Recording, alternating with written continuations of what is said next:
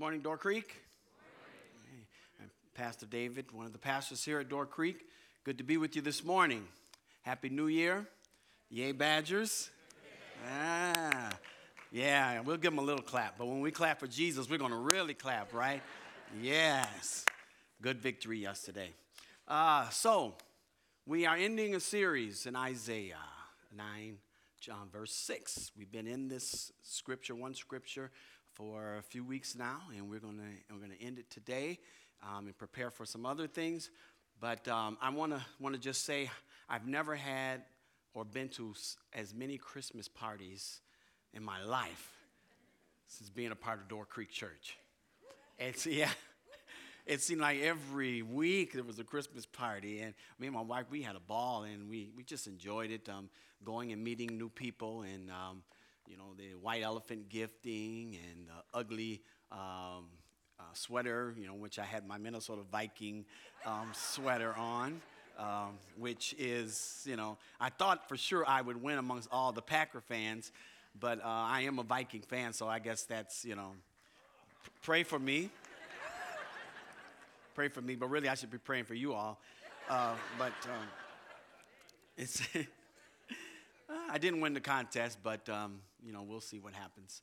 So it, it's, it's been a joy, and I, I truly do appreciate um, being a part of Door Creek. Me and my wife, our family, and it's, it's just a blessing. You guys are so wonderful, so warm, and so um, welcoming, and, and all of that. And I know I, have been here since August, but you know, it's just feel like I've been here forever. So, um, so thank you for being so warm.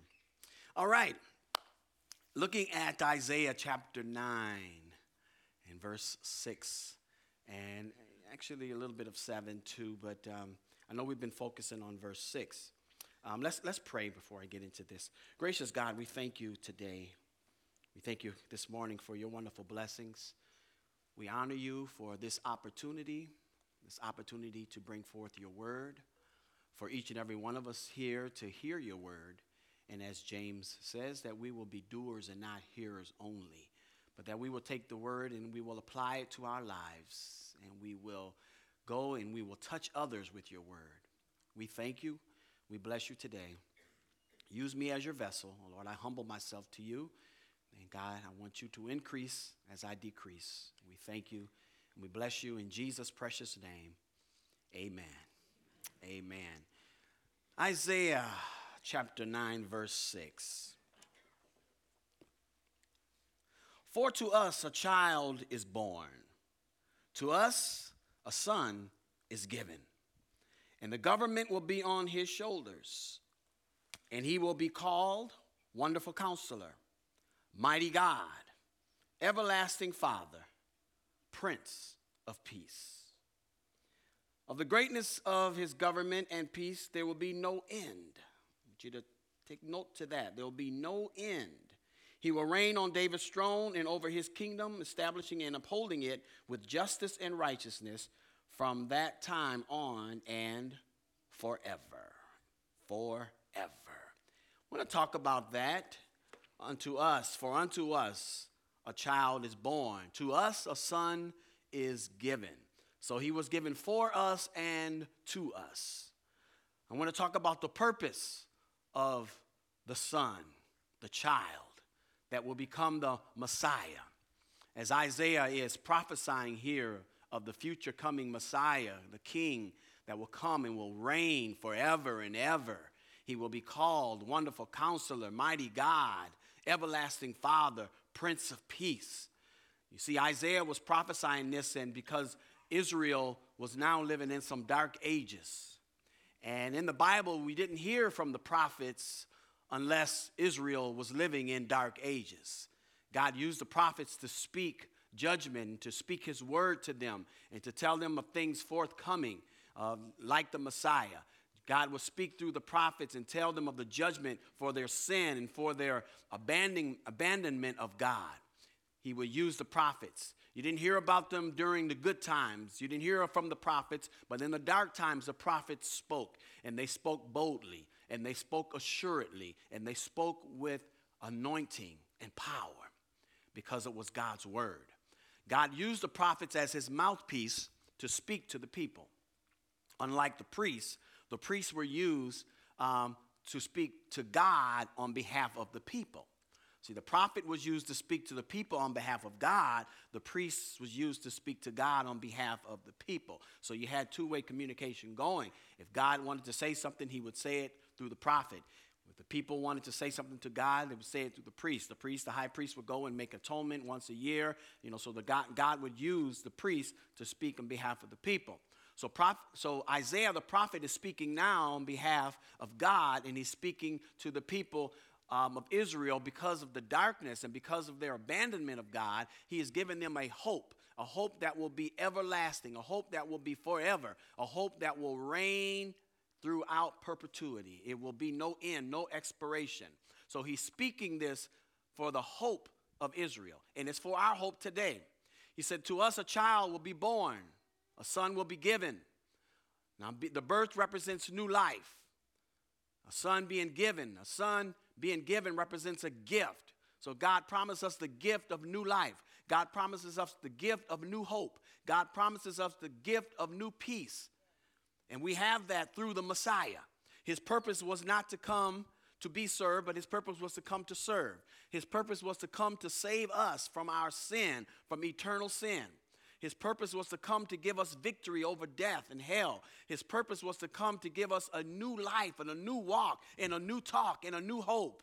That was his purpose. His purpose wasn't to come as a royal king to be lauded and laureled by people. His purpose was to come in a humble birth, in a manger. He to come wrapped in swaddling clothes where he might be missed if you're not looking in the right place. His mission, his purpose was to come so that we would receive him the way that he is, because one day he would be great and powerful and mighty. He's coming with that purpose. He's not distracted by anything that's going on around him. He's not distracted by the, those who are rejecting him, those who are not receiving him. He has a purpose and he is driven with that purpose the Messiah, the King, the coming King, the Advent that he's coming. And Isaiah is preparing Israel for this coming. Now, as, uh, as any people, when someone says something is coming, you start looking at your calendar, you start wondering, when is he going to come? When is this going to come? You know, we're talking about 700 years before Jesus came. Now, if, if, if, if we were told something was coming and they told us, but you're going to have to wait 700 years, okay, or if they even told us you're going to have to wait 700 days, we would get impatient, wouldn't we? we would plan ahead. We would say, well, you know, maybe we can make it happen. Maybe we can happen, make it happen quicker than this. We would get in the way.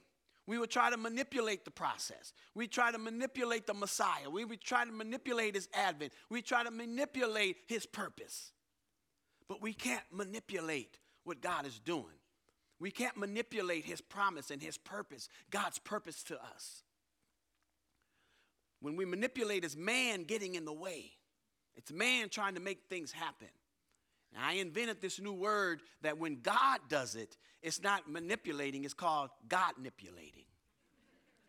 Yeah, you take the man out and you put God in it. It's God manipulating. God is, is, is orchestrating and he's moving things around. He's making things happen. When they killed all the male, the, the male children, God orchestrated it so that Jesus would so that Jesus would survive through the lineage of David. When even to the time when Mary and Joseph would give birth, God made it so that the census was called so that they would be out of the way of danger into another place. God will orchestrate your life, get you where you need to get to so that His purpose can be done.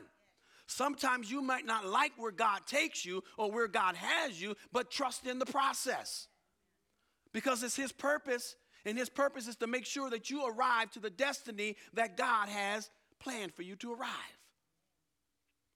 So it wasn't pleasant for Mary and Joseph. It wasn't pleasant to have to give birth in, in, in a stall or around um, um, animals and in a manger. It wasn't pleasant, but they were out of the way of danger. The inn was full because God didn't want them there. You didn't get that job because God didn't want you to get it. You didn't get that house because God didn't want you to get that house. But Lord, why? We prayed, we prayed, we wanted this to happen. God has a bigger and a better plan that you might not understand. But you got to trust Him with the process. Amen. Hallelujah. You got to trust God. God has a process that's not controlled, that's not manipulated by us. He has a process that works out in His timing, and it's always perfect.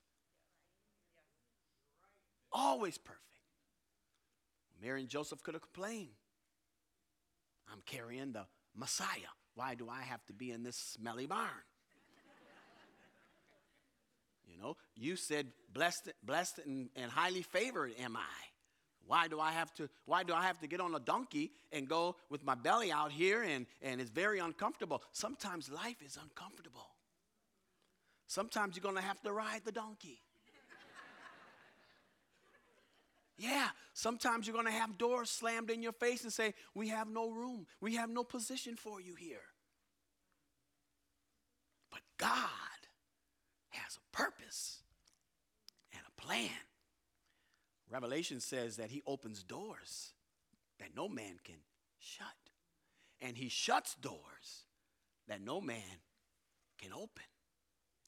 So if God shuts the door, let it stay shut. Stop pounding on it like Fred Flintstone. Let me in, let me in. Let it stay shut. Because somewhere he's going to open up another door. Jesus' purpose was to come to give us a new life, a new hope, to open up doors of opportunity for us. And that main opportunity is for us to be saved, to receive salvation, to have eternal life, to be free from the damnation of sin and hell. That was his purpose. The Messiah.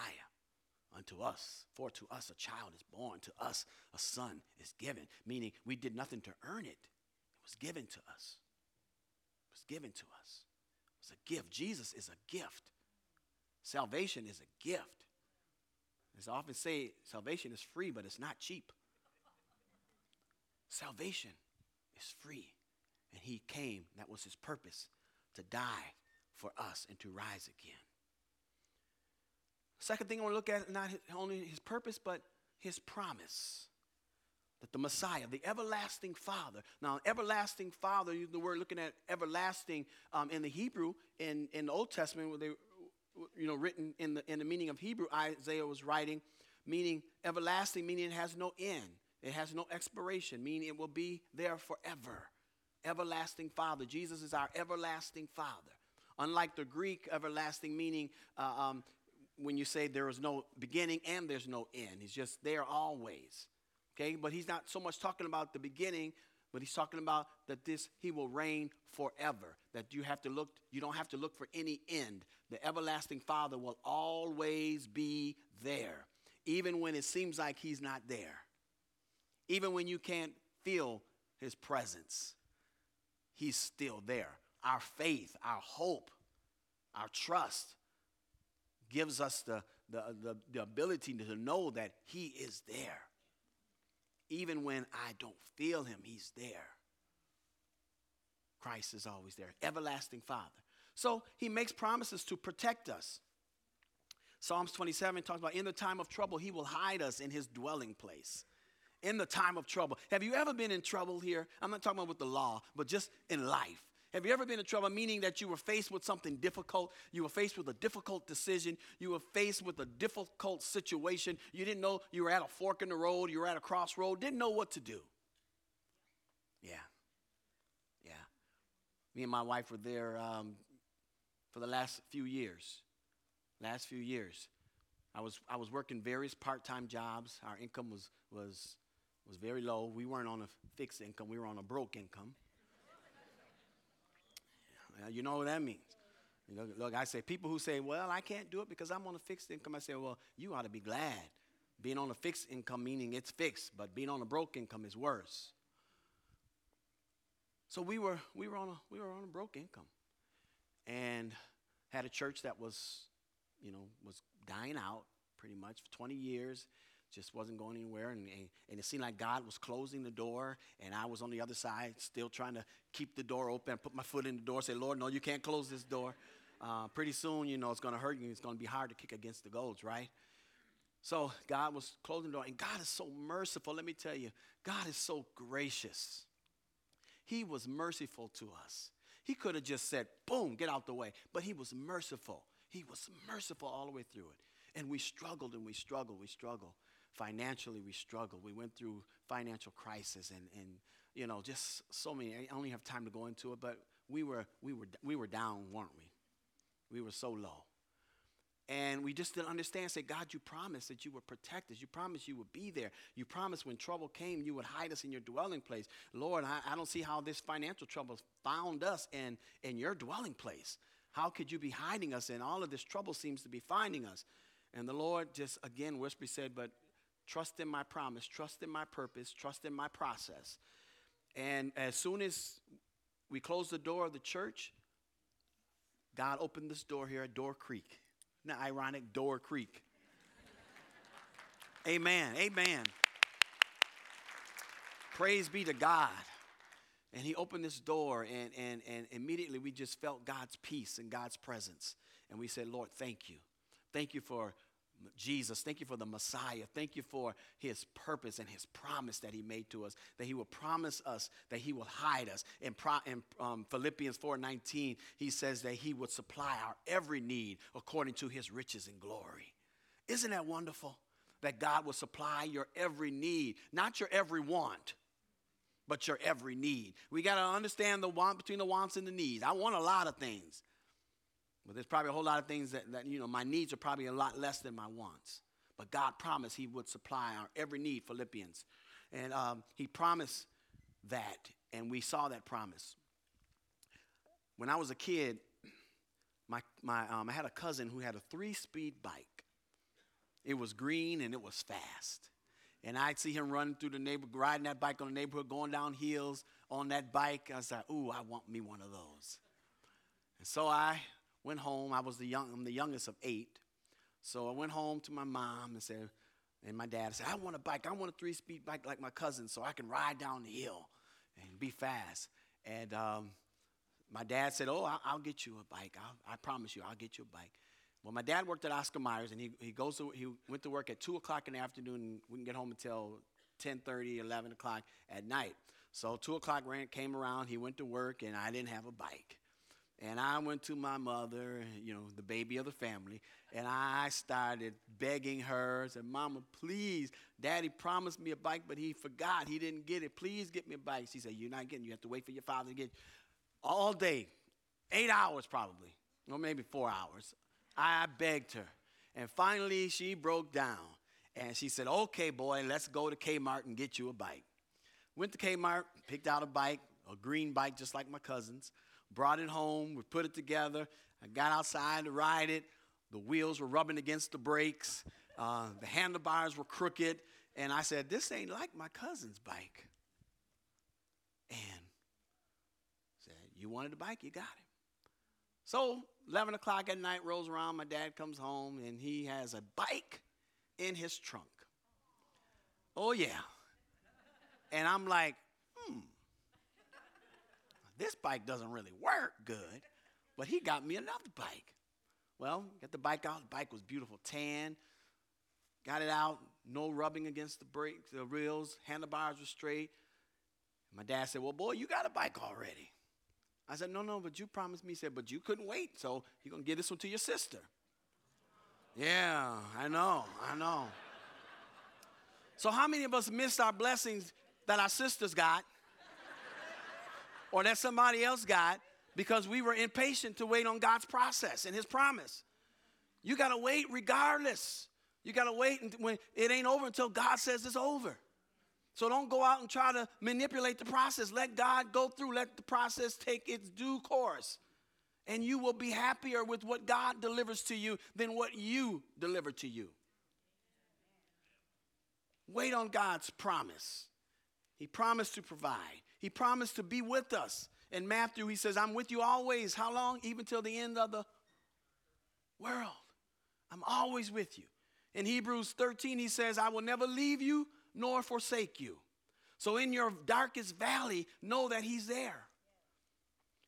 I know we love the mountaintops of life, but the valley is where you grow.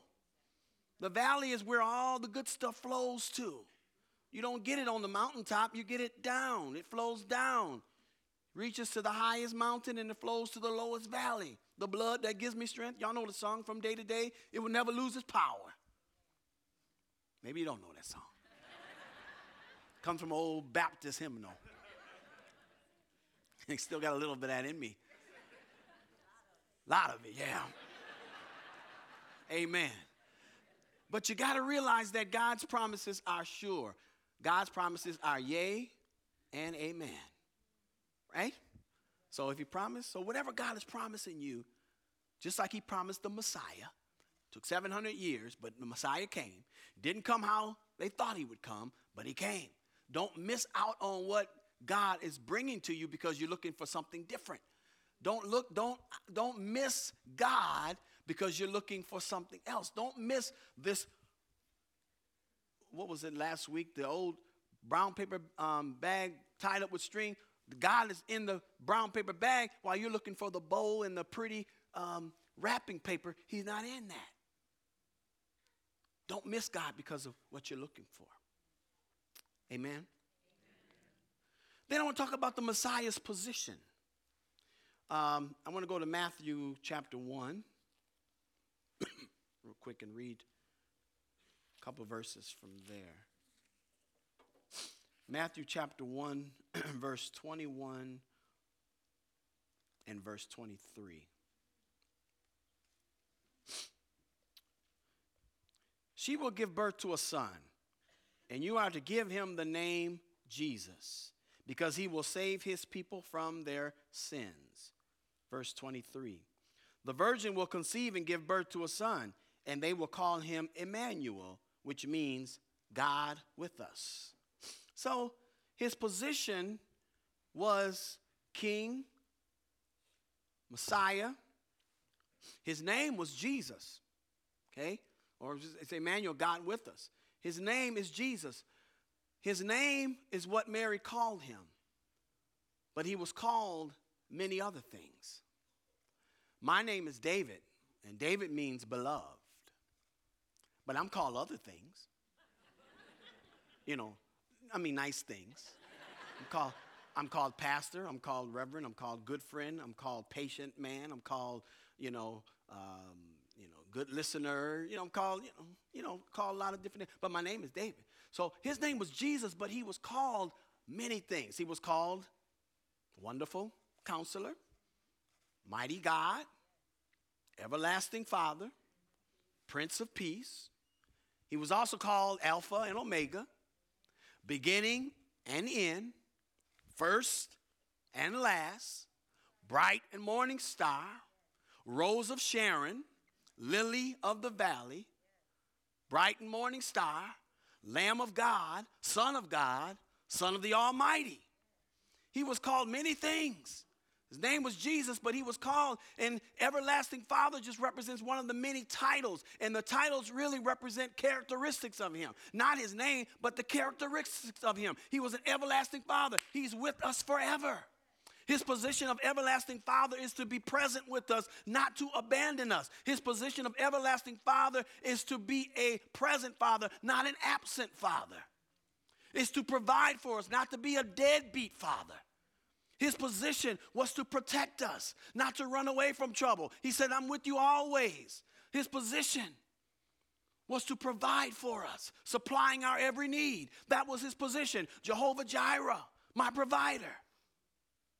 Jehovah Shalom, my peace, my Prince of Peace. Jehovah, Yahweh. He had many titles, many things that, that, that, represented his characteristics. But when we get in the way, when we start manipulating things and we start begging God to have it our way, Lord, I want it my way. Lord, please do it my way. God is easier my way. My way is easier. I don't have to sweat as much my way. I don't have to cry. I don't have to meet as many people my way, God. We want God to give us the Burger King. Have it your way.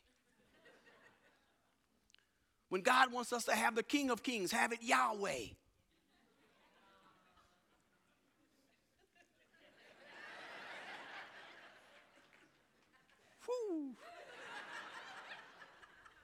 Have it Yahweh. I want you to have your way in my life, God.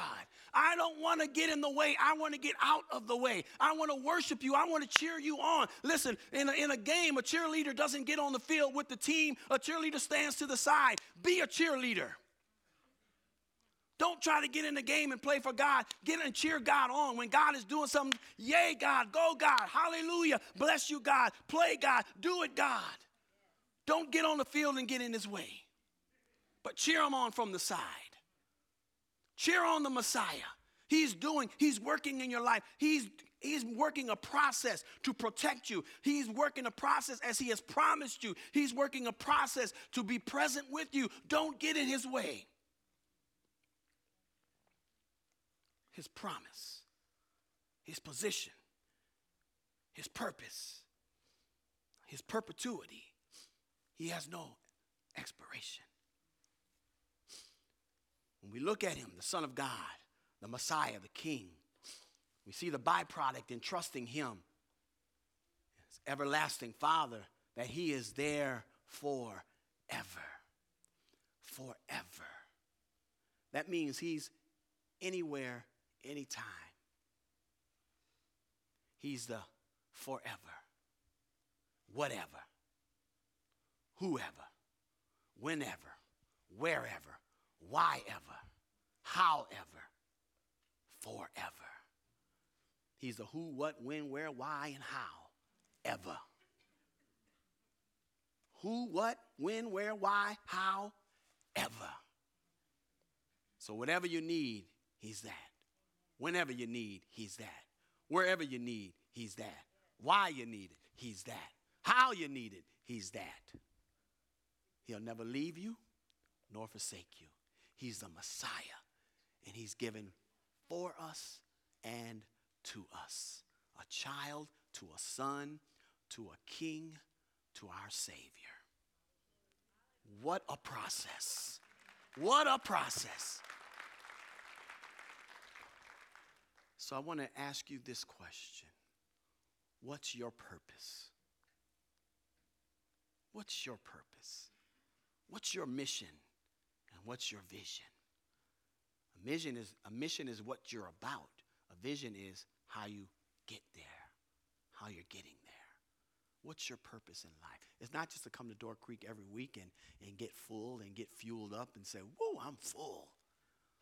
We come here to get full so that we can go out and empty out. Yeah.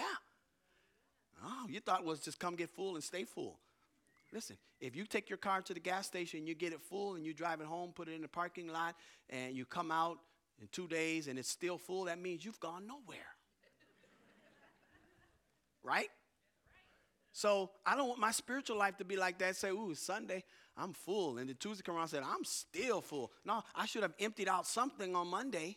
I mean, meaning I should have deposited into someone's life. So it's good to go to the fueling station because that's what we need. That's why we come together to worship God, to refuel, our life groups to refuel, so that we can have something to pour out. If you don't have anything, you can't give anything. If you have a, a weak battery, don't try to give me a, a, a boost. We'll both be sitting there on the side of the road. Because I will drain everything out of you. If you're not refueled in God, if, you, if you're not where you need to be in God and you're trying to minister to other people, they're going to drain you out. If you don't come to church and, or life groups and get refueled, some Bible something, you need that refueling. And the Messiah is there to fill you up. David said, My cup runs over. He didn't just say, My cup is full, he said, It runs over. Meaning, for a cup to run over, that means there must be a constant pouring. Because if he stopped pouring, then the cup will get to a, a limit and it will stop. But if he's pouring, it'll keep flowing.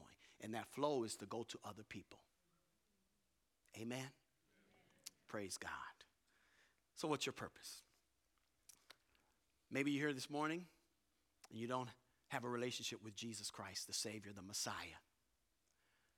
Maybe you've strayed away and you want to be a follower of Jesus, or you want to renew your relationship with Jesus and be a follower of Him again.